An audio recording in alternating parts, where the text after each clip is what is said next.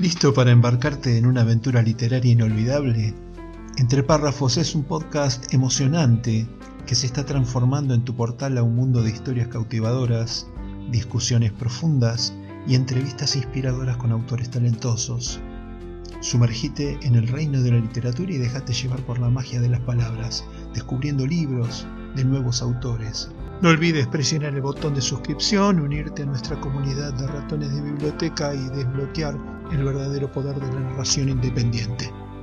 Entre párrafos, encuentro de escritores, la parte divertida de las letras.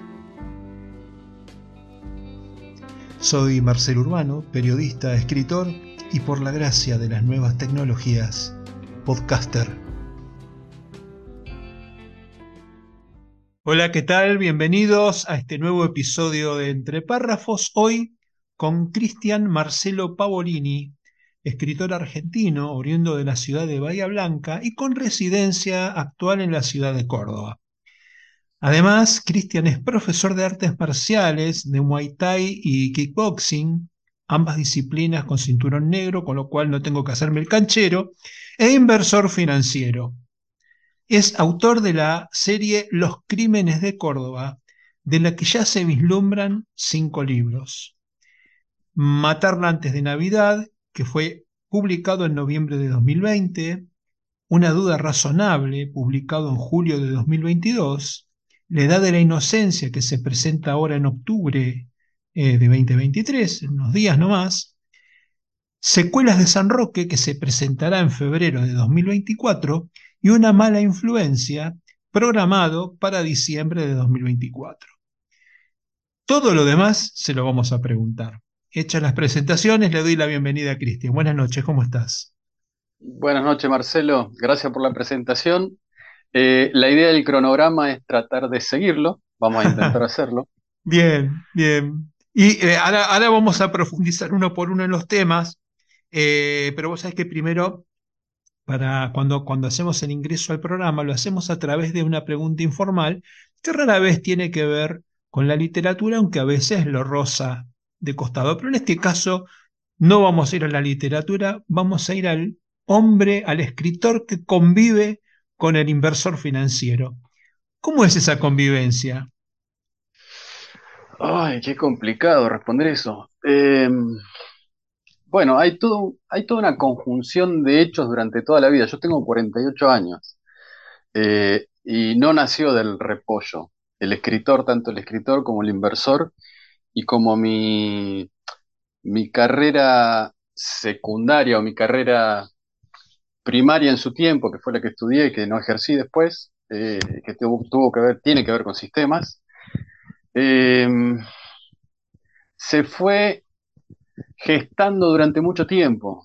Hubo muchas etapas, a los 20 una etapa, a los 30 otra y a los 40, que fue cuando me convertí en un inversor financiero. Em, tuve que dejar atrás varias de esas eh, cuestiones que te, acabo de comentar, como el, sistemas, dejarlo de ejercer, eh, dejar un trabajo de dependencia, dejar un trabajo propio y abocarme en un solo objetivo. Eh, una gran cita de un gran empresario, Jack Ma, el creador de Alibaba, da una serie de tips que yo los tomé.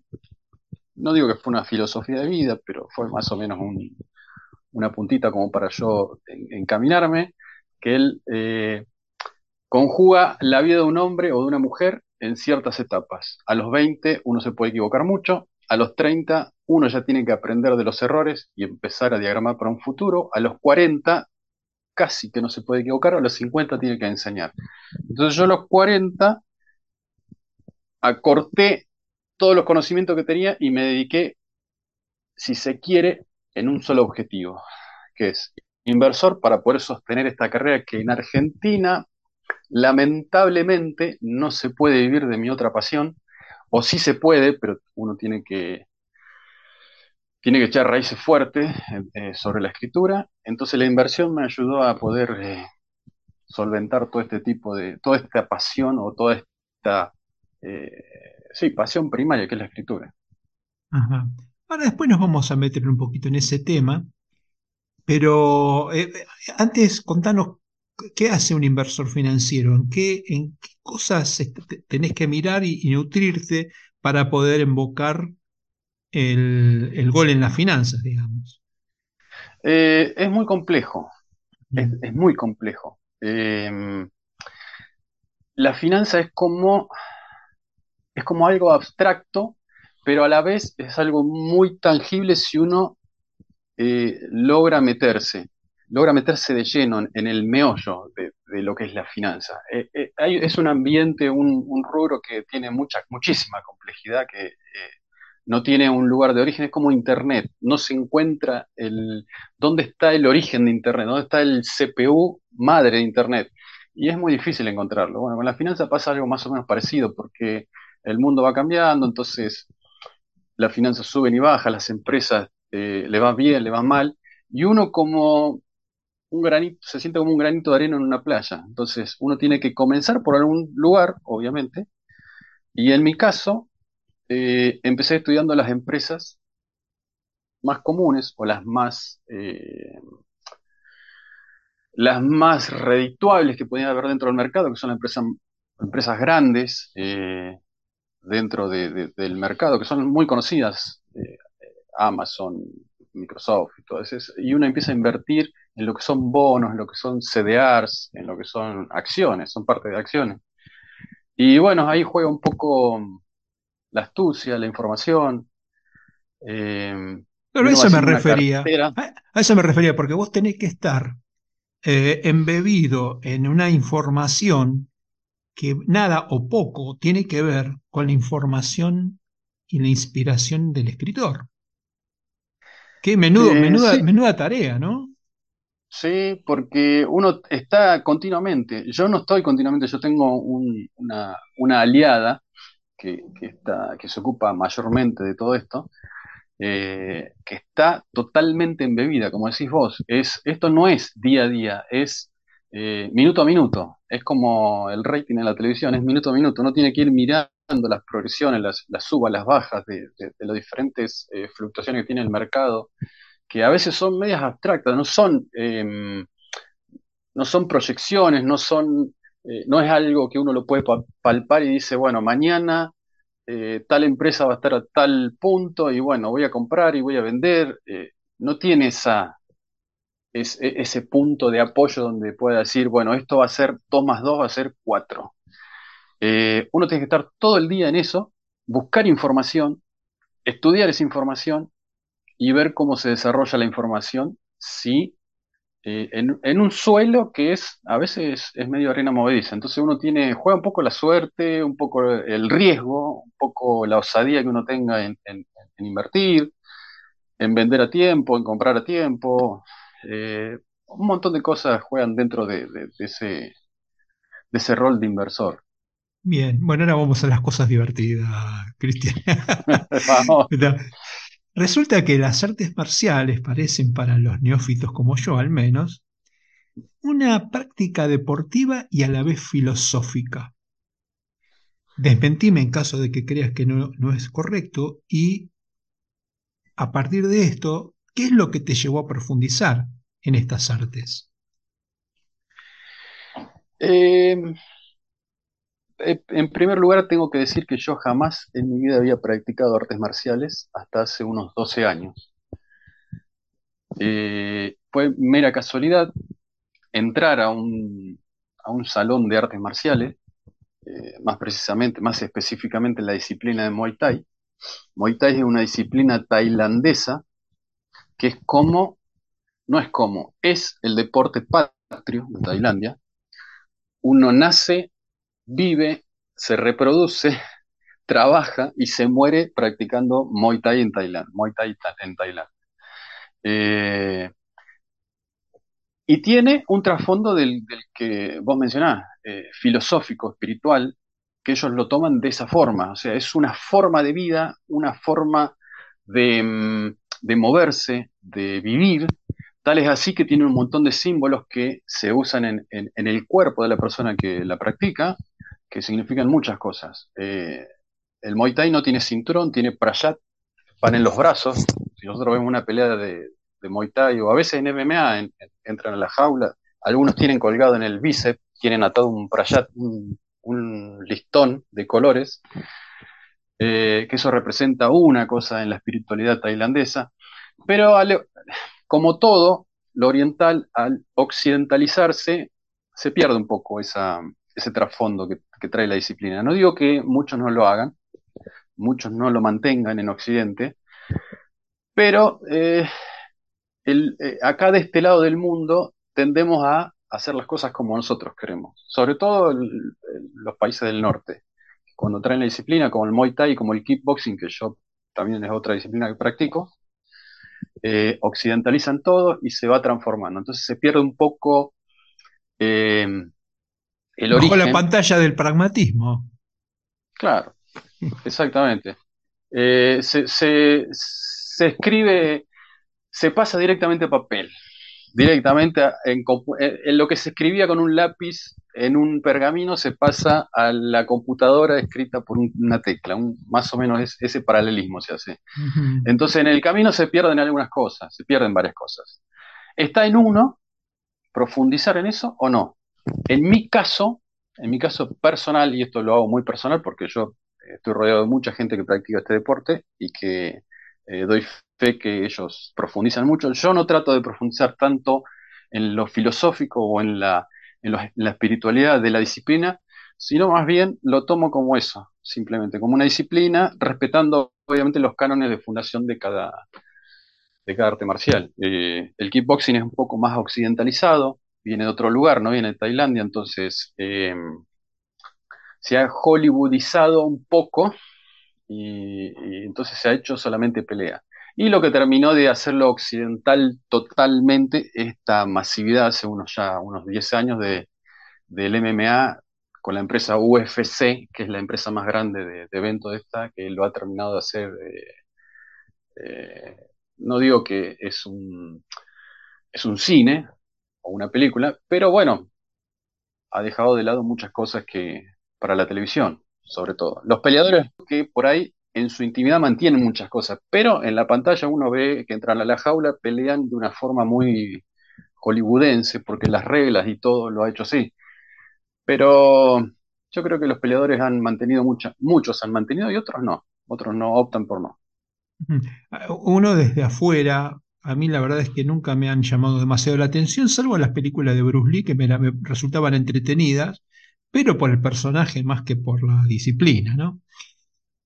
Entonces, eh, ¿qué, me imaginaba cuando veía eso? Yo me, imaginaba que ahí, detrás de esa, mm, de esa arte marcial, de ese arte marcial, eh, una preparación mental, eh, una, mm, una concentración, ¿no? Que se requiere. Y bueno, si esto, esto de ser cierto, esto que yo pienso, debería de alguna forma afectar positivamente la creatividad y la literatura que uno es capaz de producir. Eh, a mí me ha favorecido, es verdad lo que decís, eh, el estado mental que uno alcanza, a nadie le gusta que le peguen, a todo el mundo le duele cuando le pegan, eh, entonces, el estado mental de una persona que practica estas artes marciales o que está continuamente, más el Muay Thai, que es un deporte dentro del arte marcial, es de mucho contacto. Eh, el Taekwondo, por ahí, por poner un ejemplo, que me van a odiar la gente que hace Taekwondo, pero a mí me gusta mucho también el Taekwondo, pero eh, eh, vemos, por ejemplo, es una disciplina olímpica el Taekwondo, por ejemplo, y que es un solo toque. Un solo toque, punto, se separa la gente. En el Muay Thai hasta que no hay sangre y hasta que la persona no cae, no se frena.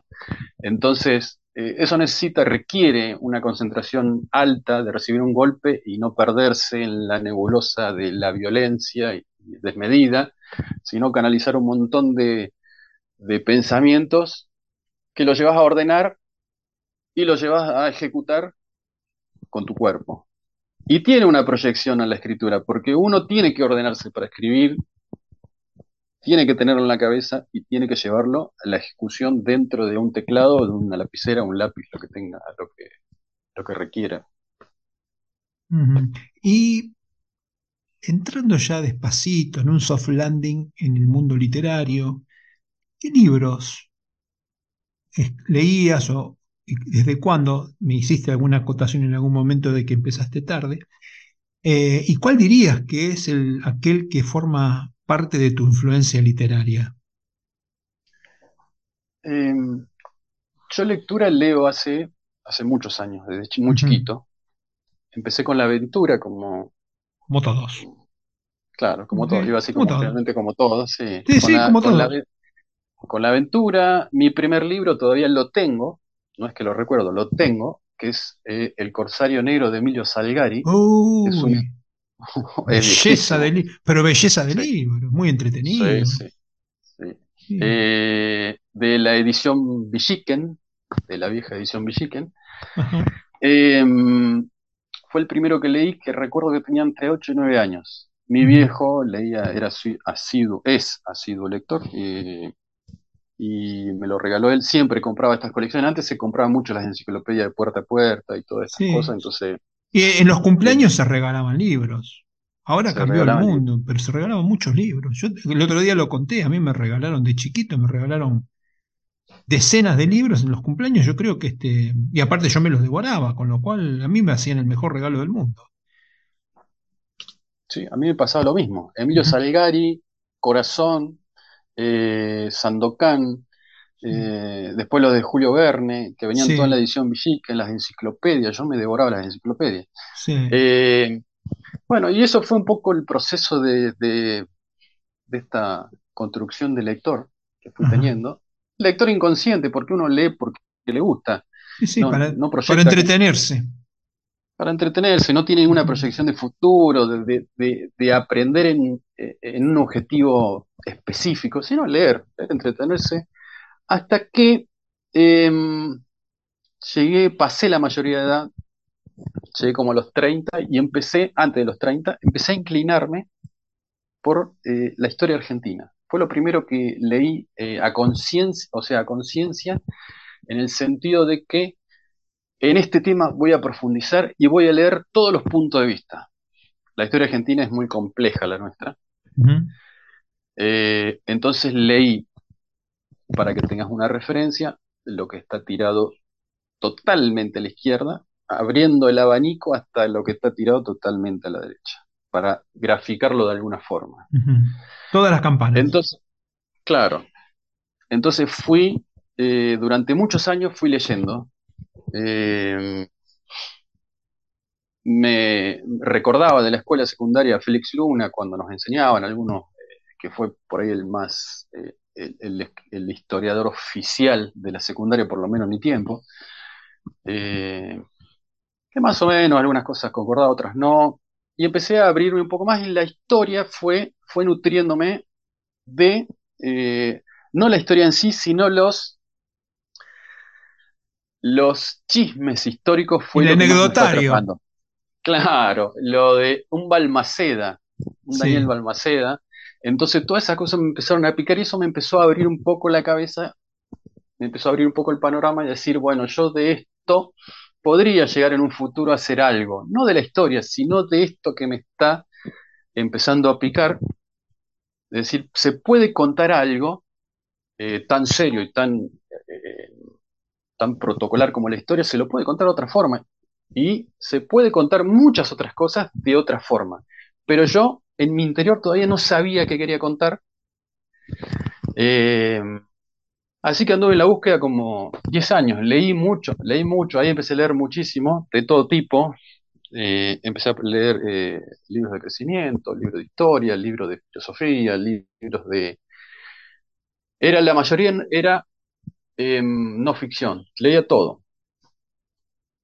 Hasta que un día llegó a esta pregunta que más es, que no fue hace mucho, fue hace, creo que fue en 2017, si no mal recuerdo, 2018, fue por ahí, fines de 2018, principios de 2019, me andaba con las ganas, andaba con ganas de leer algo distinto, algo que dijera, quiero leer esto y me quiero eh, empapar un poco más, pero yo no tenía idea de tanta no ficción que había leído, no tenía idea que podía existir la ficción y una ficción bien escrita, porque yo no, no había leído nada, casi nada, salvo mis lecturas de antaño de aventura. Y el primer libro que me topé, gracias a una amiga, eh, fue un libro de Camila Lackberg, una escritora sueca, que se llama La princesa de hielo, que lo escribió en el 2001 a los 29 años. Fue bestseller ella, fue, una, un boom en, Suecia, y lo leí y cuando lo terminé de leer, yo dije, esto es lo que quiero escribir. Fue el primer día, me acuerdo, fue en el año, fines de 2018. Esto es lo que yo quiero escribir. Eh, ¿Y cómo llegué a escribirlo? No tenía ni idea porque yo no sabía escribir. Jamás en mi vida había escrito, no había escrito nada. Había escrito por ahí algunas cositas sueltas en la secundaria, había publicado algo en el boletín de la secundaria, pero no tenía idea cómo se escribía una novela. Entonces, en una entrevista que ella dio, que leí yo también, ella estudia economía, ella había trabajado en una multinacional, 10 años trabajando y un día renunció y dijo, quiero escribir, y empezó a hacer el curso de narrativa en una universidad de, su país. Entonces yo dije, bueno, yo necesito hacer un curso para aprender. Y hice el curso acá en Córdoba, en una universidad acá de Córdoba, y estuve dos años y medio haciendo un curso de narrativa y en el medio empecé a escribir el primer libro. Pura inspiración esta mujer para vos. Sí, totalmente. La verdad que fue un descubrimiento. Fue una inspiración y fue un descubrimiento, porque eh, descubrí el género, que no lo conocía. Lo conocía, había sentido nombrar a Raymond Chandler en alguna oportunidad. Obviamente todo el mundo conocía a Conan Doyle con su, su Sherlock, eh, Agatha Christie, todo el mundo conocía eso, pero nunca me había imaginado que eh, este género podía profundizar y podía verse de un montón de formas. Eh, ahí conocí, empecé a conocer autores argentinos, empecé a leerlos, eh, empecé a leer también. Hice lo mismo que con la historia, abrí un abanico muy grande, policiales argentinos, policiales americanos, policiales ingleses, el nórdico, leí mucho también de Asia. bueno, me fui empapando todo. Pero Camila Lackberg fue el puntapié, o sea, el que me abrió la puerta y me dijo, bueno, acá tenés este mundo, explóralo y si querés participar de él. Y bueno, participé de él totalmente. Me metí de lleno. Buen momento para hacer el primer corte, la primera pausa. Y a la vuelta seguimos hablando de, de inspiración y empezamos también a hablar de la serie de los crímenes de Córdoba. ¿Te parece? Perfecto, me parece bien.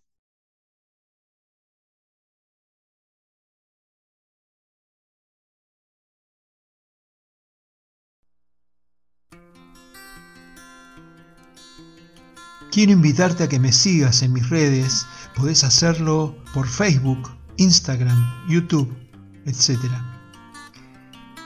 Con tu apoyo puedo seguir creciendo para entregar mejores programas cada vez más atractivos.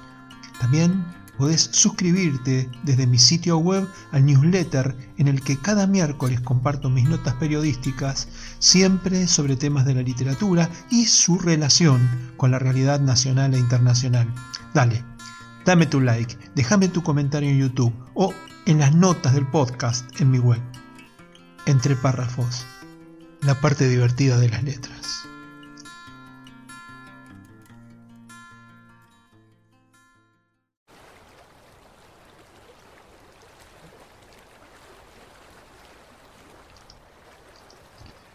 Los ritos mayores del agua. La novela juvenil escrita por Marcelo Gabriel Urbano. Todo comenzó con los conquistadores que invadieron estas tierras en 1573 y terminará en 2153 con una guerra sangrienta por el empobrecimiento y la privatización de los recursos naturales. A menos que los chicos puedan salvarnos. A menos que recuerden que el agua es el mensaje.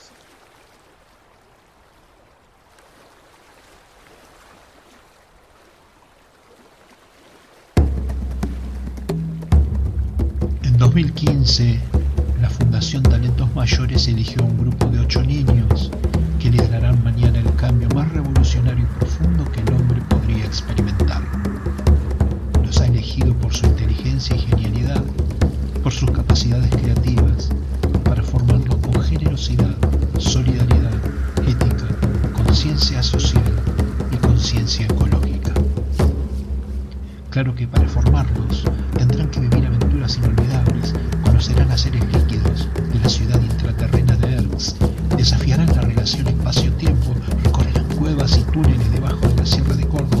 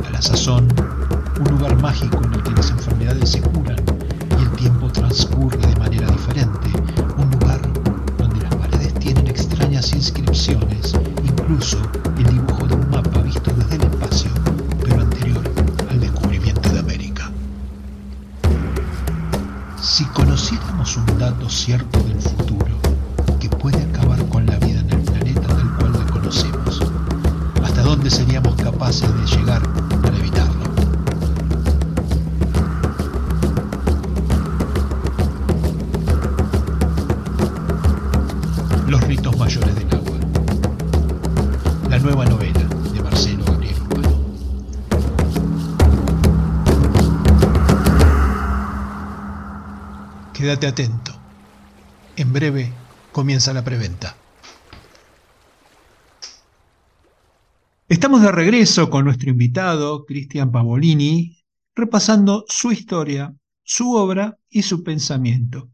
Y habíamos estado hablando de inspiración y la inspiración es, eh, tiene mucho de, de sudar, ¿no? O sea, la inspiración no viene sola, hay que trabajarlo. Entonces, pensando en, el tiempo que le dedicas a la inversión, a las prácticas eh, de las artes marciales, a la docencia y a empujar las teclas en tu computadora, debe requerir de cierta, de cierto orden, de cierta organización en tu tiempo, ¿no? ¿Cómo te las ingenias para armar tu cronograma de trabajo diario o semanal para escribir? Eh, es una buena pregunta porque eh, desenmascara. A mí me han preguntado dos o tres veces cómo es que hago. Generalmente a todos los escritores le preguntan qué tiempo usa para escribir. Che, no soy Eh, original, qué cosa. No, no, no. Totalmente original. Es una pregunta válida, es una pregunta válida. Totalmente válida que se debe repetir hasta el hartazgo. ¿Por qué? ¿Por qué te voy a decir esto?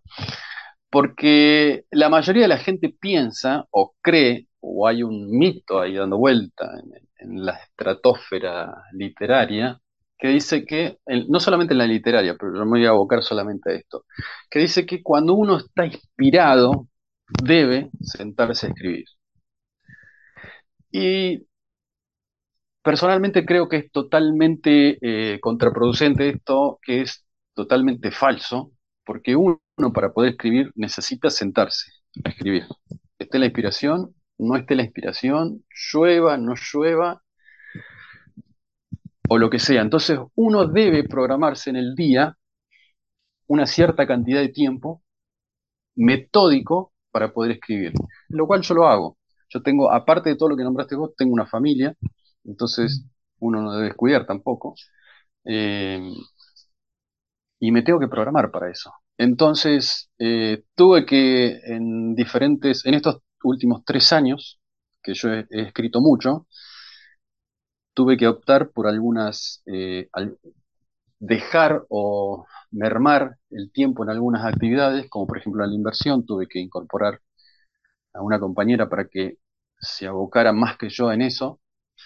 Dejé una oficina que tenía, yo eh, administraba inmuebles, durante muchos años administré inmuebles, entonces tu- la dejé totalmente de lado, cerré esa etapa para poder escribir y artes marciales lo hago como un hobby, dejé de dar clases en muchos lados, lo hago como un hobby, como una descarga mía, como una como docencia, lo hago docencia y programé mi día en cierta, dividí mi día en cierta cantidad de tiempo. Cuatro horas mínimo, entre tres y cuatro horas mínimo todos los días para escribir. Una buena parte para leer también. No le pongo un horario, por ahí leo una hora, media hora, una hora y media, lo que tenga según el día, y después lo demás lo dedico a dormir, comer, eh, dar clases y obviamente eh, hacer mi, mi trabajo correspondiente. Pero es fundamental plantearse esto, Marcelo. Mirá, este, es, es, la teoría de Stephen King. En su, no sé si leíste el libro mientras escribo, y si no lo leíste, te, lo, te lo recomiendo. Es apasionante. Stephen King cuenta cómo esté inspirado o no, sistemáticamente trabaja de escritor.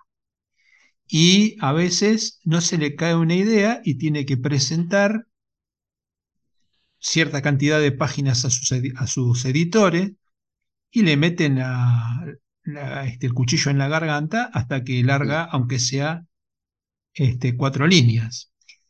Y el, tema es que ser un bestseller, digamos, y un tipo al que contratan para escribir, que se transformó en multimillonario, quizás sea el escritor eh, eh, contemporáneo que más, junto con Dan Brown y cuatro o cinco monstruos más, elefantes más, son los tipos que más facturan y que son los dueños de, la, de, cierta eh, hegemonía, hegemonía literaria.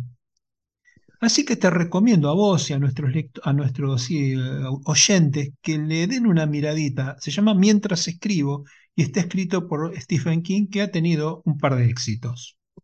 ¿Mm? Alguno ha tenido. Alguno, algún libro en poco, ¿no? alguno por ahí se ve. ¿Qué es la serie Los Crímenes de Córdoba? La serie Los Crímenes de Córdoba. Eh, te voy a contar una anécdota que me ocurrió, eh, ni bien terminé el primer libro, antes de publicarlo, eh, si bien no desencadenó la serie de los crímenes, pero le dio un empujón y una fuerza mucho más, mucho más eh, apabullante que, que, lo que tenía cuando arranqué. me tocó ser testigo directo de un asesinato. En un día normal, digamos. Bueno, no, no, fue un día tan normal porque estaba en una guardia de, una, un hospital yo.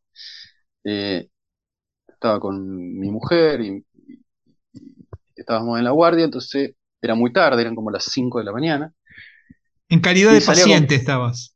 En calidad de paciente, sí, en calidad de paciente. Estábamos, estábamos acompañando, acompañando a alguien. Bien. Eh, entonces, como había pasado todo el día, era una persona muy cercana a nosotros de la familia, eh, había pasado todo el día y toda la noche sin comer, le digo, me voy a comprar algo y vuelvo. Cinco, cinco y media de la mañana. Cinco y media, más o menos.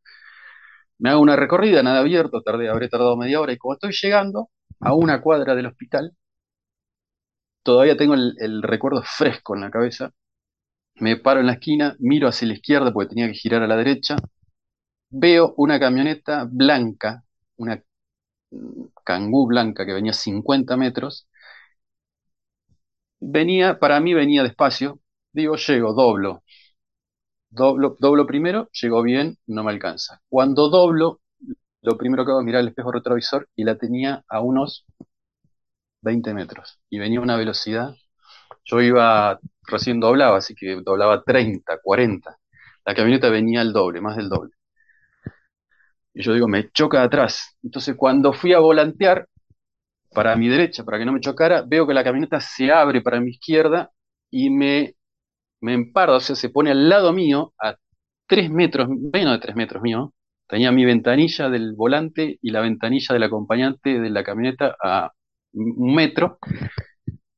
Y en un momento la camioneta se abrió del todo y se estrelló contra un poste, al lado mío, ahí a tres metros. Freno, atrás mío frena otro auto, se baja un hombre y dice, nos tiraron, nos tiraron, le pegaron al chico. Entonces cuando me asomo la camioneta, sí, había dos agujeros de bala en uno de los costados y le habían pegado en la cabeza al chico, por eso se había estrellado contra el poste. Eh, eh, la situación fue bastante traumática, no para mí, o sea, fue, fue traumática en general, pues salieron los vecinos, salió mucha gente. Yo llamé al, al 911 ahí y me tocó verlo al chico agonizar hasta que se, hasta que se murió. Eh, durante 15 minutos, que lo que tardó la ambulancia a llegar. Y mm, todo eso acarreó una serie de situaciones que no, nunca las había vivido, como por ejemplo ir a declarar al área de, homicidios de la provincia de Córdoba, declarar con dos oficiales de homicidio, eh, ver cómo es el sistema declaratorio y cómo es la toma de, un interrogatorio, cómo uno pasa de testigo a sospechoso y a testigo y a sospechoso en, el mismo, en la misma charla, eh, conocer policías. Eh, y bueno, todo eso abrió un panorama muy grande que me dio un empujón y esa situación trágica, si se quiere, me favoreció en algunos aspectos que me dejó algunos amigos, como por ejemplo un oficial de homicidios, eh, un juez, un abogado de homicidios, el doctor de forense, de la morgue, eh, y eso reforzó la idea original de los crímenes de Córdoba. Yo vivo en Córdoba, yo vivo en, en Córdoba capital, y eso reforzó un poco la idea de que el libro, en vez de ser uno solo, se convierte en una serie. Porque tenía fuentes, tenía un montón de fuentes donde sacar mucha información y poder completar una, idea que tenía en la cabeza, que es construir una serie como las que vemos en la televisión, eh, por capítulos, por siete temporadas, pasarla a un libro. Entonces eso fue un poco el inicio de los, de los crímenes de Córdoba. A ver si te entiendo bien, Cristian. Eh, eh, los libros están basados en los relatos que pudiste levantar de todas estas personas que conociste a través de este crimen. real, todos los de la vida real. sí, todos los crímenes que yo relato son reales. Obviamente se les, saco los nombres, los Sí, los, retocas los escenarios, los, climas, los correcto, correcto. Lo convertís en novela. Sí, para la realidad tenemos. Sí, por eso. La realidad a veces supera. Yo con todo esto me di cuenta que la realidad supera a veces muy, muy lejos a la ficción a veces. Por ejemplo, te, doy uno, uno, de los crímenes así, sin spoilear nada.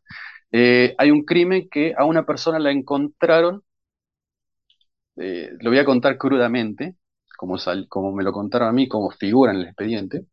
Eh, la encontraron adentro de un, de un tarro de 200 litros, abajo de 100 kilos de cal una persona había matado a otra y lo puso en un tarro de 200 litros, abajo de, lo puso y arriba le puso 200 kilos de cal, para que, no sé, para qué.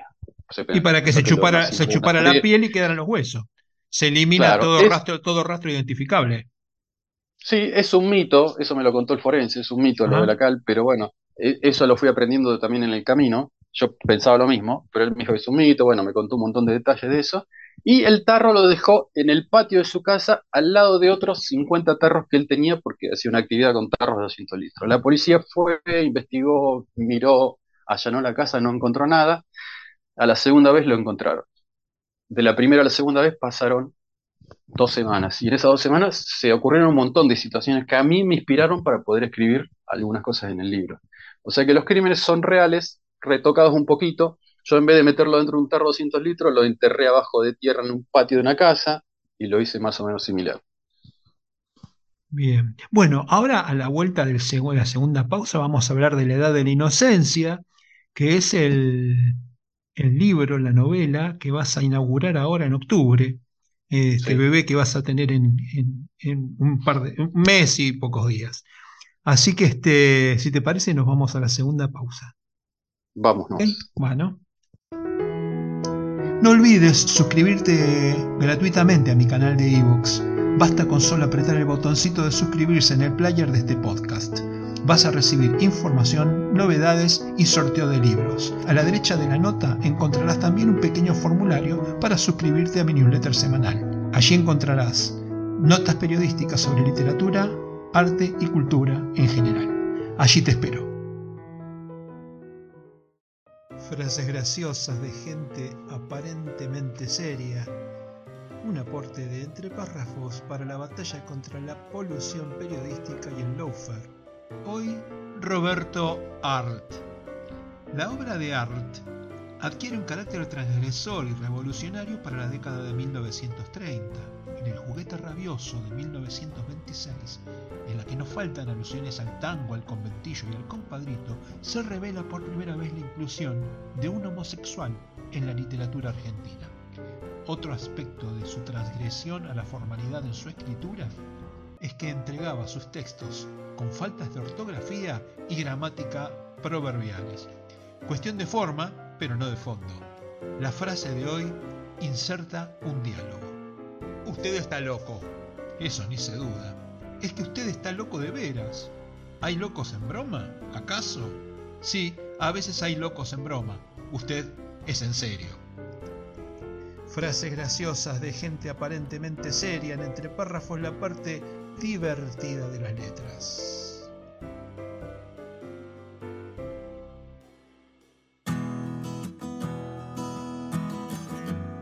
No olvides presionar el botón de suscripción, unirte a nuestra comunidad de ratones de biblioteca y desbloquear el verdadero poder de la narración independiente. Entre párrafos, encuentro de escritores, la parte divertida de las letras.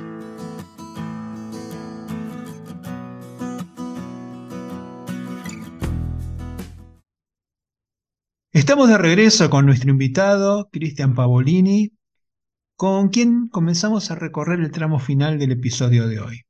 Muy jugoso, eh, muy jugoso la charla. Nos hemos este, metido en la serie de crímenes, en la realidad que supera la ficción. Pero vos ahora en octubre presentás la edad de la inocencia. Vamos a contarles, o vamos a contarnos de qué se trata la edad de la inocencia. Eh, la edad de la inocencia eh, es un libro que tengo que decirte que no pertenece a los crímenes de Córdoba. Bien. Me pasó algo muy, me pasó algo muy particular con los, con los, crímenes de Córdoba cuando presenté el segundo libro, que es Una duda razonable. Ajá.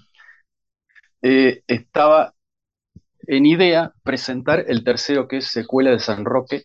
Ajá, que, sé que vas a eh, presentar en enero o febrero. Claro, ese es el tercero de la, de la serie de los crímenes de Córdoba. Eh, la idea era presentarlo ahora, me pasó algo particular, eh, perdí mi notebook y como escritor negligente, podríamos, podría adjetivarme, podría calificarme. No, había, no había backup. No, no, podés creerlo que no había backup. No tenía, tenía una partecita que había enviado por un mail alguna vez, me había auto enviado un mail, pero el, perdí totalmente el libro, perdí todo el libro. Lo había terminado, lo, estaba corregido eh, y lo perdí. Tuve que retomarlo por la mitad, había guardado la mitad y la depresión, si, le, si querés llamarlo así, me y el, enojo me obligó y me decidió a escribir otro libro totalmente distinto. Entonces nació La Edad de la Inocencia, que nació justamente por esos días, eh, pensando en qué iba a hacer, eh, dos días después que me había pasado esto, pensando qué iba a hacer, me fui unos días a La Falda, que es una ciudad muy linda del norte de Córdoba, eh, donde hay un hotel que se llama el Hotel Edén, que tiene una historia muy particular para nosotros, porque tiene una, una historia con una parte negra, muy negra de la historia del mundo universal, que es con los nazis. Eh, Escuché la historia, pero contala, por favor.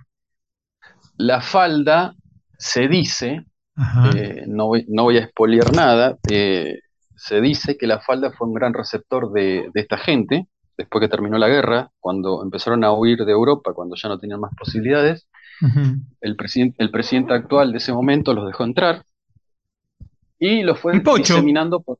Peronista. Listo, no, no, hay, no hay ningún problema, mencionemos, sí, sí, somos eh, grandes ya. Sí, sí, sí. Eh, Perón los dejó entrar, eh, o eso es lo que dicen, no, no, yo no estaba ahí para garantizarlo, así que, pero bueno, la mayoría de la historia lo dice. Sí, yo, digamos, en, defensa, de Perón probablemente tuviera que ver con algún acuerdo político y, no, se, imaginaba que los tipos que venían eran los asesinos, porque esto, digamos, todo lo que sucede cuando se termina la guerra pasó como en Argentina, vos te enteraste de lo que pasó cuando empezaron a aparecer los juicios de Nuremberg, cuando empezaron a, empezó a correr la bola, pero mientras Hitler estaba todavía con vida, eh, la información sobre los campos de concentración estaba oculta, digamos. eh, yo creo que en Argentina es muy probable que, la, gente no supiera o que creyera que los campos de concentración era una versión este, maléfica de, de, lo que pasaba en Europa, ¿no? Y bueno, había relación, Argentina tenía una relación con el Duce también, toda la inmigración italiana venía, venía de Italia, perdón, toda la inmigración, la gran parte de la inmigración venía de Italia. Bueno, hay como, como factores, factores atenuantes Así que bueno, no hay que caerle con todo, pero, pero bueno, le abrió la puerta. No, no, no, no. Él abrió la puerta. las, los puntos eh, que se deben juzgar, bueno, ya, qué sé yo, la historia lo jugará o alguien lo jugará. Yo, no, es, no es mi intención. La cuestión es que entraron. De alguna forma entraron. El Hotel Edén fue, eh, nació mucho antes de, que naciera el nazismo, muchísimo antes fue, eh, pasó de, en dos manos. El, segundo, el segundo propietario, em, ese sí era amigo de, de Hitler. ¿Un alemán? Eh, era un alemán, un matrimonio alemán que no puedo recordar el nombre, no lo tengo a mano, pero ellos eh, lo, lo, embellecieron, tenían muchísimo dinero, y se dice, esto no me lo quiso, algunos alguna gente de la falda me lo contó, otros me lo negaron, otros me dijeron, no, es un mito nada más. Se dice que en el año 38 Hitler estuvo, antes de iniciar la guerra, estuvo en la falda pidiendo apoyo económico a esta gente, que dicen que se los dio. Eh, bueno, y ahí... Eh, Yo te puedo agregar un datito, ya que estamos hablando del hotel. También dicen que estuvo Hitler después de haber sido declarado muerto. ¿no? O sea que hay una versión que dice que Hitler escapó de Alemania que vino a la Argentina y estuvo en la falda. ¿no? Después dice que, bueno, cuando lo detectaron que había, una, había un rumor de que estaba en la falda, se fue a Misiones. Esto lo sé por un programa que dan en, el History Channel. Así que no es que sé mucho sobre la guerra, solamente soy este, un, eh, fanático de algunos temas de historia, entonces bueno, nada, perdón, había que agregarlo ahora porque si no, después podía ser tarde. No, está perfecto, está perfecto. Esas cosas a mí me encantan. Son los detalles que de, la historia que a mí me, me, atrapan. Eh, nada, y a raíz de eso se me ocurrió, siempre en el mismo género, en el género policial, se me ocurrió mezclar, mezclar un poco. Me topé, eh, fuimos a, un, a una cabaña con mi señora, que me topé con alguien que conocía más o menos la historia, o me contó la historia como si la conociese, y obviamente de un lado, del, lado de cómo va a dejar entrar esa gente, que bueno, de ese lado me la contó y bueno, me pareció bastante interesante, entonces empecé a armar algo y dije, bueno, acá en la falda tengo que situar algo, tengo que situar un lugar, personas que investiguen algo que tenga relación indirecta con este tema del nazismo. Em, al mismo tiempo, eh, a los tres o cuatro días, una de mis compañeras de trabajo em, sufre una enfermedad eh, que parecía terminal, un cáncer. Ah. Eh, Esto es la vida real, digamos, porque me, perdí. La vida real. Sí, la vida real, bien, sí. Toda la vida real. Yo estaba juntando inconscientemente información para escribir este libro, La Edad de la Inocencia. Entonces, esta, compañera sufre un cáncer por segunda vez en tres años. Eh, y bueno, me tocó transcurrir toda su etapa más dura, este, no en su casa, porque no iba a su casa ni nada, pero me tocó vivirla con ella ahí, que nos contara todo, y toda esa información fue mezclándose para engendrar lo que es esto, eh, la edad de la inocencia. La edad de la, inocencia es una chica muy jovencita que asesinan en un lugar de La Falda que se llama Las Siete Cascadas, es un lugar turístico. Eh, aparece asesinada junto a su hermana de dos años menos, y ahí en esa investigación eh, nace todo este trasfondo de, bueno, que rosa a los nazis, eh, hay distintas cosas, se sitúa un poco en la ciudad de Carlos Paz también, eh, la ambientación es toda, totalmente cordobesa, me, me encanta. Me tenés atrapado. Cuando salga, cuando salga me voy a hacer cargo de, de, comprarla, porque bueno, y hay todo, toda una historia, hay toda una historia, ahí personaje ahí está con esto del cáncer, hay un personaje que, bueno, me tocó, eh, me, gustó, entre comillas, eh, eh, visibilizar cómo una persona atraviesa toda esta, toda esta enfermedad. entonces lo llevé al libro un personaje que tiene muchísima participación en el libro.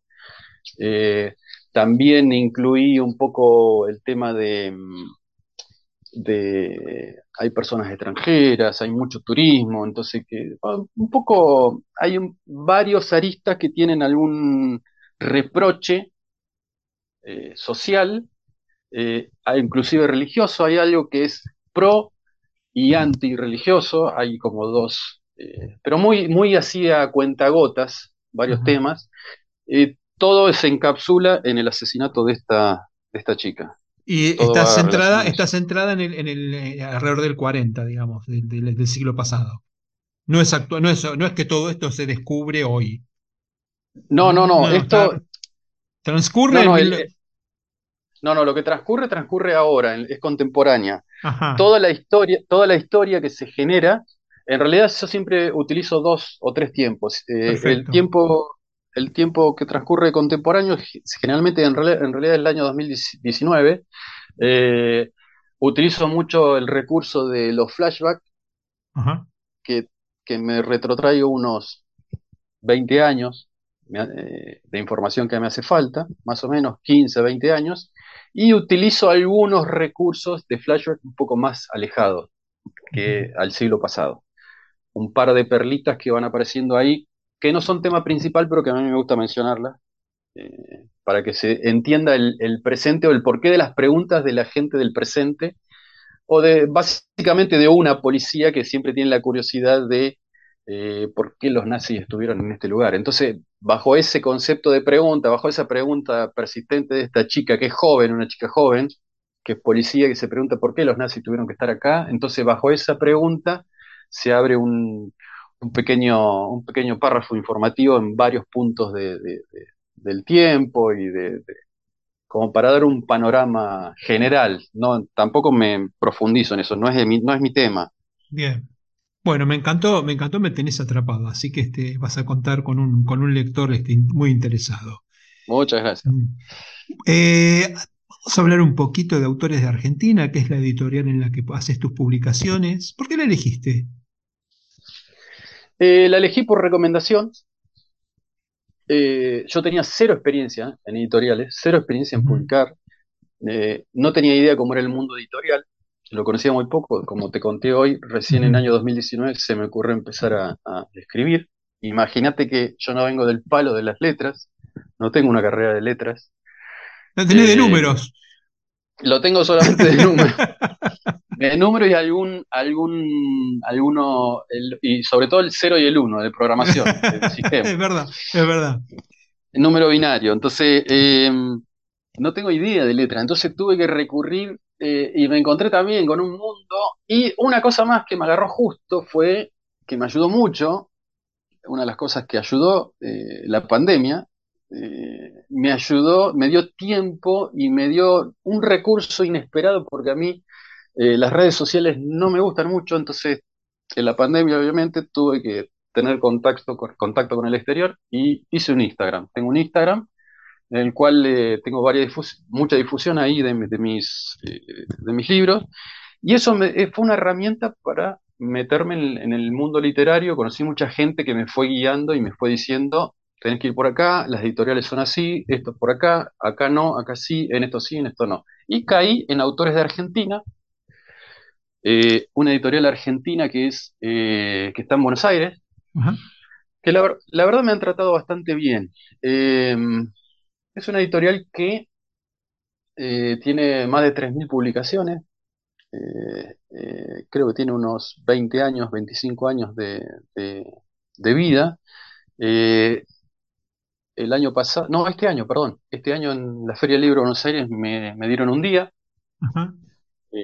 Qué raro que no, nos cruzamos, porque yo estuve haciendo en la Feria del Libro de este año, estuve haciendo muchas entrevistas y estuve en, eh, eh, era un lugar, eh, como tenían a toda hora, tenían tres escritores, viste que tenían la mesita con tres, con tres este, sillas, todo el tiempo estaban firmando tres autores, y está capaz que nos hemos cruzado, porque no, yo iba todos los días y hice, qué sé yo, como, como 40 entrevistas y las, bueno, las subí al, a la, al podcast, así que este, reconozco bien y son muy, muy, me dio la sensación de que eran muy eficientes y, y los, los, escritores estaban muy conformes en general.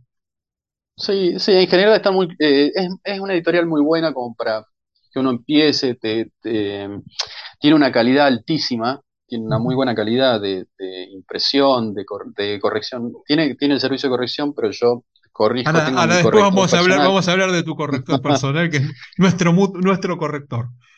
Exacto. Eh, tiene una calidad muy buena de, lo que es eh, tapa, diseño de tapa. Eh, si 70 veces querés corregir, 70 veces te corrigen. No tienen problema en ese sentido. la puntualidad, el servicio, la calidad, el maquetado. El maquetado es muy bueno. A mí me encantó el maquetado que tienen. ¿El arte de tapa lo hicieron ellos también? Todo, hicieron todo. Yo le, di la idea, ellos me preguntaron qué, cómo y, y ubicarme las piezas y ellos me, mandaron un montón de, borradores como para que yo vaya eligiendo, vayamos corrigiendo, sacando, poniendo y demás. Eh, en ese sentido, no tienen problema. Cinco mails que le mandás en 10 minutos, cinco mails que te responden a los 10 minutos, no tienen problema. Eh, Excelente. La verdad que ha sido muy buena. Eh, estoy muy conforme con ello. Eh, en este, en este encuentro cruzado que tenemos, vos en, Córdoba, yo en Buenos Aires, vos publicás en Buenos Aires y yo en Córdoba. Yo elegí, por la misma razón que vos, a una editorial de Córdoba que se llama Tinta Libre. También lo mismo, muy conforme, las mismas los mismos servicios que vos, que vos contás, todo muy, muy acompañado, tienen un buen, un buen servicio de logística y un buen servicio de, atención al, escritor. Así que bueno, por lo menos le podemos decir a nuestros oyentes que son escritores que cuentan con dos editoriales de buena, de muy buena experiencia, tanto la tuya como la mía ha sido muy buena.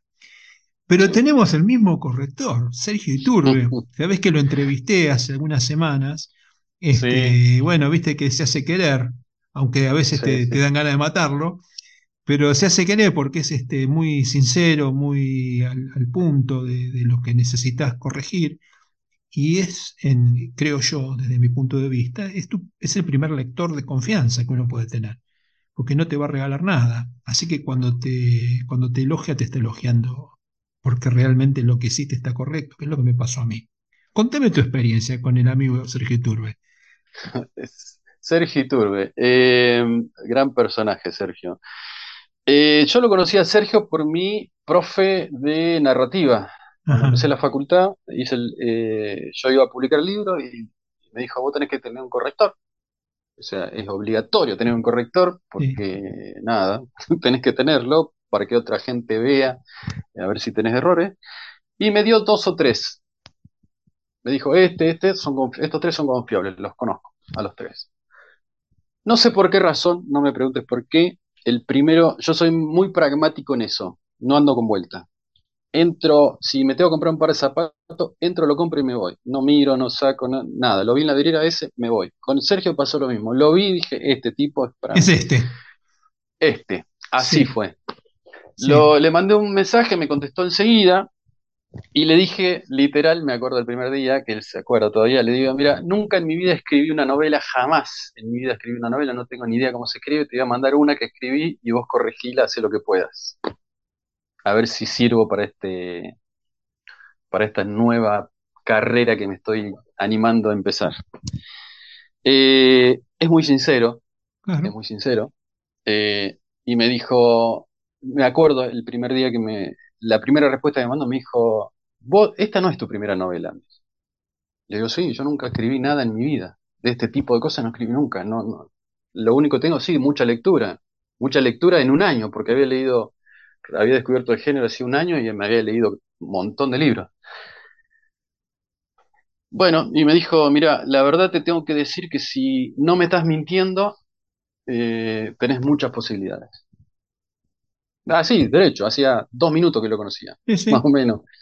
Eh, no te voy a andar con vuelta, el libro tiene mucho potencial, te lo tiene muchos errores, me dice, pero tiene muchísimo potencial. Si vos no me estás mintiendo y me estás diciendo la verdad, eh, lo vamos a arreglar.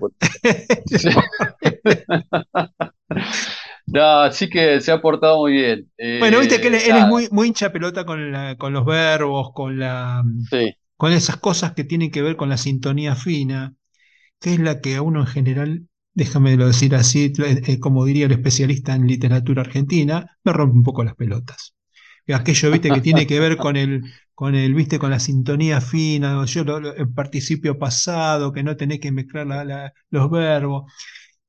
Y bueno, después de discutir varias veces, eh, discutir en el buen sentido, digamos, sí, si, no me interesa, no si no me interesa que lo corrija, no le llevo el libro. Pero eso de claro. decir, bueno, pero déjame explorar, porque la- justamente la palabra, lo que tiene de lindo, es la- el potencial de exploración. Dice, sí, lo que pasa es que te jugás una carta que puede hacer que tu libro no sea entendido y que crean que está, que está lleno de errores, cuando vos en realidad lo que estás haciendo es, es ensayando conjugaciones porque te da el cuero. ¿Entendés? Bueno, si vos fueras Borges, si te hubieras reconocido como Borges, cuando vos escribís tres verbos distintos en una misma oración, va a decir, uy, mira Borges, qué genio. Si lo, hace, lo hago yo, que soy un neófito, perdón, que soy un desconocido, este no, se equivocó, nadie lo corrige, ¿entendés? Bueno, ese tipo, ese tipo de conversaciones filosóficas he tenido con Sergio, pero la verdad que es un, primero un profesional de puta madre sí, y, y además, pero, pero por sobre todo un buen, un buen colega, un buen, un buen sostenedor de la, de tu novela, porque una vez que, entendió para, para dónde va y lo que querés, él la, soporta, la, acomoda, le clava las, maderas, le pone los cimientos y te deja regulando. De hecho, mira, yo le presenté la, eh, esta- la última novela mía, que yo eh, también estoy lanzando ahora el 15 de octubre. Ajá, mira, ahí Estuve nomás. acá en Córdoba, sí, en Córdoba, y voy a firmar libros en la Feria del Libro de Córdoba. Así que este, Después, pa- ahí, se- después pasamos los datos, así ahí que nos, vamos a estar claro, ahí. seguramente nos vamos a cruzar. Bueno, y este, se lo llevé a la editorial y la editorial me dijo, no, está impecable. O sea, yo le dije, mira, yo mm, todas mis novelas las corrige, tengo un, un corrector que es cordobés justamente, y justo este libro habla mucho de Córdoba, ¿viste? Toda mi estrategia está basada en la- lanzarla en Córdoba porque eh, eh, eh, está por los paisajes este, aéreos, terrestres y subterráneos de Córdoba. No te Sí. puedo, no te quiero adelantar para estar estamos hablando de vos, pero lo que quería decir No, no, es vam- que vamos a este, leerla, vamos a leer. este, no, lo- y bueno, y cuando se la llevé, las- ellos hacen una primera mirada así muy por encima, vuelo de pájaro, y la tipa, la, la correctora de ellos dijo, no, está impecable, impecable, no tiene, viste que ellos buscan los errores con, a través de, saltea- saltean, este, bu- buscan, Sí, eh, tienen uno- unos, unos programas que buscan este, errores gramaticales, este, eh, puntos mal, mal colocados. Bueno, te, te digo lo que me corrigieron son comas que son en disidencia con, con, con Sergio, que podemos discutirla, porque a veces este Sergio me pone comas donde yo no las pondría, y bueno, pero yo como, como confío en él, dejo la coma que él me pone, ¿viste? Y bueno, en una, en una le, le mandé una coma, la chica está, digamos, una, encontraron una coma que no había puesto yo, sino que había puesto Sergio, la discutieron un cachito y viste, la coma es, sí, es materia de discusión. Bueno, listo, no hablemos sí, más de mí. Este, esto eh, eh, tenemos un corrector de puta madre, así que podemos descansar perfectamente. sí, totalmente. No, no. El, el, yo le, yo le dejo mis libros, yo eh, tengo mucho menos conocimiento que vos y que él, eh, y yo le digo, gracias a Dios por los editores, los correctores y toda esa, esa barra de gente que si no, si no existiría, eh, no podríamos publicar un libro, yo por lo menos no podría publicar un libro medianamente bueno. Pero bueno, yo se lo dejo todo a él, él me corrige, eh, eh, nada, no he tenido muchas discusiones porque no tengo con qué herramienta discutirle, me dice, "Esto es así y así, bueno, es así, listo. Eh, lo que sí eh, me ha, me ha corregido, me acuerdo el final de la segunda novela, creo que fue, me acuerdo, me hizo acordar a mi señora, mi señora también es muy cruda y muy, eh, mucho más sincera que, que él, él supongo que se debe cuidar un poco más, mi señora no, Eh, me dijo, esto no sirve, escribirlo nuevo. El último capítulo, el final del segundo libro, creo que fue, o el final del primero, no, el final del segundo, sí. Entonces tuve que reescribir todo, los últimos dos capítulos. qué Le hice bueno. caso porque después después de leerlo sí me... Mi señora me, me hubiese dicho, esto es una porquería, mm, escribí todo nuevo. Sí. Eh, pasa que bueno, que cuando tenés un tipo que tiene los, tiene los, los conocimientos, pues eh, Sergio los tiene, los practica y los, vive, vive de esto. ¿no? Entonces, este, cuando uno entrega su obra, él, él te la va a devolver con la esperanza de que sea claro y mejor de lo que vos la, te, llevaste. Y si le tenés confianza y vos sabés que él se dedica a eso, bueno, dale bola, porque si no, no, no Que, la, que la agarre la editorial y que haga lo que vos querés.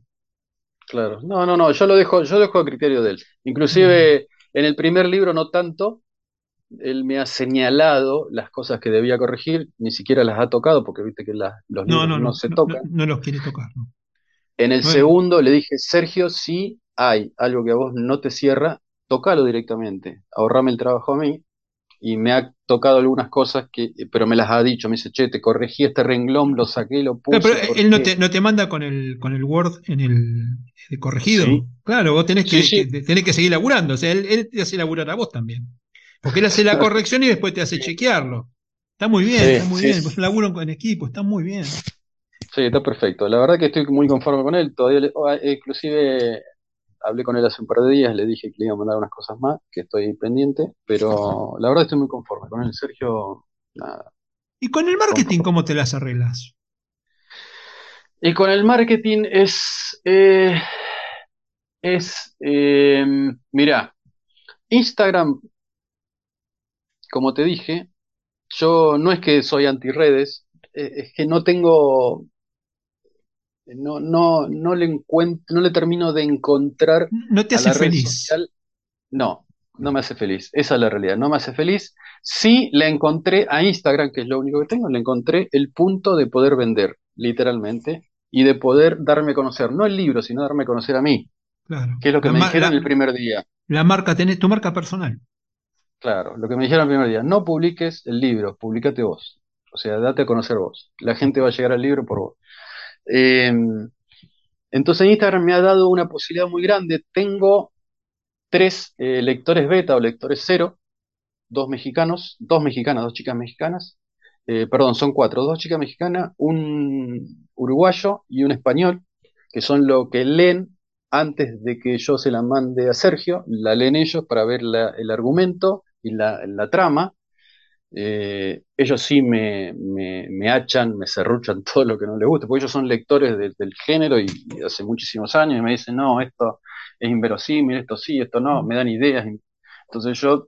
Es un laburo, es un, laburo remunerado, ¿verdad? No. ¿No? ¿Lo hacen por amor al arte? Sí, por amor al arte. Instagram me o por amor, quiero creer que es por amor a mí también.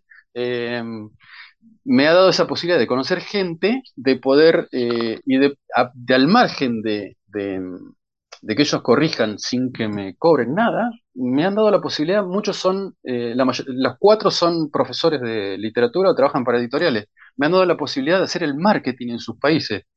Me dice, no, vos, vos mandame, yo te, te conecto con este, te conecto con esto, te va a entrevistar este, te va a hacer esto, te va a hacer este, y, y vas a poder entrar acá, por lo menos acá a Alicante donde estoy yo, o a Ciudad de México, donde estoy yo, o a Guadalajara, donde estoy yo, que hay una feria muy importante acá. Entonces todo durante los tres años, por eso la pandemia me ha dado muchísimo. Eh, en el 2020, aparte de publicar el libro, escribirlo, pulirlo y, tenerlo ya para publicar, en cuestión de marketing me ha dado muchísimo. Entonces por vía Amazon o por vía otro, otra página digital, he vendido mucho libro afuera, muchísimo libro afuera, he tenido mucha entrevista he tenido muchísimas más entrevistas en México y en España que en Argentina. Eh, y he podido llegar gracias a Instagram. mi Instagram ha crecido mucho. Eh, eh, recibo mucha, mucha, mucho pedido, mucha pregunta, de, no mucha, recibo así rutinariamente preguntas y del libro y y cómo tengo que hacer para escribir y de dónde sos. Y, ¿Y vos los libros los vendes, los vendes vos este, en, Argentina, eh, los vende solamente eh, la editorial, ¿Cómo, ¿cómo haces la venta? Mira, acá en Córdoba tengo dos, eh, tres librerías. En Bahía Blanca tengo dos librerías que lo venden. En Río Cuarto tengo una. En, diseminado en la provincia de Córdoba en, varios lugares. En La Falda, en, en, Arroyito, en Río Cuarto, en Villa María, acá en Córdoba Capital. ¿Y venden las librerías? sí, tengo... vende. Vende al nivel que nosotros, o sea, por lo menos yo, que soy un recién arranco en esto, eh, vende. Ajá, ¿y Mercado eh, Libre no haces, por ejemplo? No, Mercado Libre no. No, no porque no quiera, es porque como soy, vuelvo a la base, todo esto de las redes sociales y todo esto del marketing, de cómo introducirme dentro de todo este negocio, eh, lo tenía desconocido totalmente, no sabía que Mercado Libre, hace muy poquito me di cuenta que podía publicar en Mercado Libre. Yo pensé que había que pagar, que había que yo siempre en Amazon. Amazon me ha dado réditos enormes afuera. Eh, en, México, en México, por ejemplo, he vendido más de mil libros. Em, en España, hace poquito pasé los 800. No es mucho para el... No, es un montón para escritores este, independientes, es un montón. Más en Europa. sí, en Europa hay, yo, hay escritores independientes que yo conozco, conozco muchos, eh, gracias a Instagram, eh, me relaciono con mucha gente allá que ellos son independientes y han vendido, ellos venden 2, 3, 4, 5 mil libros.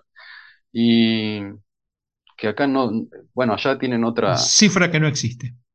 Otra cultura que nosotros por ahí no la tenemos, no sé, no, no, no conozco a fondo, pero eh, me ha dado esa posibilidad. Entonces el marketing lo manejo así. Me ha costado mucho más acá en casa, en Córdoba, me ha costado muchísimo más que afuera de la provincia y afuera del país. Eh, hace dos días tuve una entrevista de mm, un, club de lectura de Uruguay. Hicimos la reunión final con un montón de gente. Eh, hace dos semanas en Chile, hace un mes. Todo virtual. Eh, en, España, todo virtual, sí, en España, en México, después en Chile nuevamente. ¿Y esos contactos cómo los generás? Instagram. Instagram, por eso te digo que Instagram me ha dado un semillero enorme y mucha gente dispuesta, mucha gente que he conocido dispuesta que eh, son únicamente lectores, gente que dice, che, leí tu libro, me gustó, lo quiero compartir en, mi grupo de lectura, eh, lo voy a proponer para que lo hagamos y dos semanas después te llega, eh, logré que tu libro entrara en el, grupo de lectura, somos 50 dentro de un mes te vamos a entrevistar, si querés. Y así fueron surgiendo todo. Eh, de esa manera eh, he, tenido y he crecido mucho afuera. Acá el, escrito, yo tengo dos, eh, dos reimpresiones, em, que son alrededor de 700 libros. y las tengo me deben quedar 50 del primero, me deben quedar 50 y del segundo creo que me quedan 3 o 4, ahí recién los acabo de contar, no, no me quedan mucho más. Em, pero no me ha ido tan bien en proporción a cómo me fue virtualmente. Virtualmente es otra cosa. Bueno, ¿cómo te gustaría que te recuerden? La pregunta del millón. Los 10 millones, diría una amiga mía. Eh, nada, no quiero imponer en la cabeza de nadie, no es demagogia lo que voy a decir, pero no quiero imponer en la cabeza de nadie cómo me recuerde. Cada uno tendrá su, su percepción o su capítulo de cómo me habrá visto. Eh, yo sí soy una persona que eh, aprendí de los errores, los cuales tuve mucho, los aprendo, aprendí y seguiré aprendiendo de, las caídas y demás. Eh, esto yo suelo decirlo mucho, eh, de decir tengo muchos errores, no porque tenga una culpa, sino porque realmente es así. Tengo muchos errores, he aprendido. Entonces me gustaría que por ahí me recordaran de una persona que reconoció sus eh, debilidades, pero se fortaleció en esas debilidades. Un tipo común y corriente dentro de lo común y corriente que se puede llegar a hacer en este mundo, sobre todo en Argentina. Em, nada, que ama a su familia, que ama mucho el deporte eh, y que sigue tomando mate con cualquiera en cualquier lado, teniendo una charla como la que estamos teniendo nosotros. Nada más, no, no, no, no tengo aspiraciones de ser un bestseller. Si sale, bienvenido, va a venir. Si no, me gustaría estar. Mi idea del retiro es en Montermoso, es una playa que está cerca de Bahía, eh, mirando el mar con un mate y con mi señor al lado, si, si es posible. Eh, nada más, Bueno. no tengo otra, otra idea. Antes de despedirnos, me gustaría que nos digas tu Instagram para que aquel que quiera conectarse con vos este, pueda hacerlo. Eh, mi Instagram es Cristian Pavolini, B corta, mi nombre y mi apellido. Sí, B corta Pavolini. todo Ok, junto. Ah, sí, perfecto. todo junto. Todo lo que voy a decir va todo junto, no hay ninguna coma, ningún punto, ningún guion, nada. Cristian Pavolini, ok, CBA, CBA de Córdoba. Es Bien, Cristian Pavolini, ok, CBA. bien. Cristian, un verdadero placer haberte conocido. Nos hemos fumado a más o menos una hora y cuarto de programa. Volando. pasó volando, ni me di cuenta. Fíjate que col- colgamos, este, le hicimos el corte, el corte tecnológico y, tardamos poquito tiempo, con lo cual todo lo que charlamos, charlamos. sí. Este, me queda un montón de, me queda mucho para sacarte el jugo respecto de, de tu, eh, digamos, de tu beta histórica, pero bueno, vemos si, si en un futuro coincidimos en otra charla y, y exploramos por esos lados. ¿Te parece? Me parece bárbaro. Déjame decirte, Marcelo, que eh, un placer. Y lo digo de verdad porque, eh, eh, nada, el, el tener una entrevista al nivel que vos estás, eh, a mí la verdad que me, me, me satisface. Tener a un tipo como vos que me entrevista y que me, me puede llegar a, a sacar el juguito que vos decís es un verdadero placer. Al margen de la comodidad tremenda que hace sentir acá al que, al que habla. Bien. Bueno, este es un encuentro de escritores, ¿viste cómo es el asunto? Somos del mismo palo, hablamos de las mismas cosas, nos gustan las mismas cosas. Y termina siendo fácil. Si, cobrara por hacer este trabajo, estaría robando la plata a Cristian. Así que te mando un abrazo muy grande. Gracias por estar. ¿eh? Chau, chau. Un abrazo, Marcelo, cuídate mucho.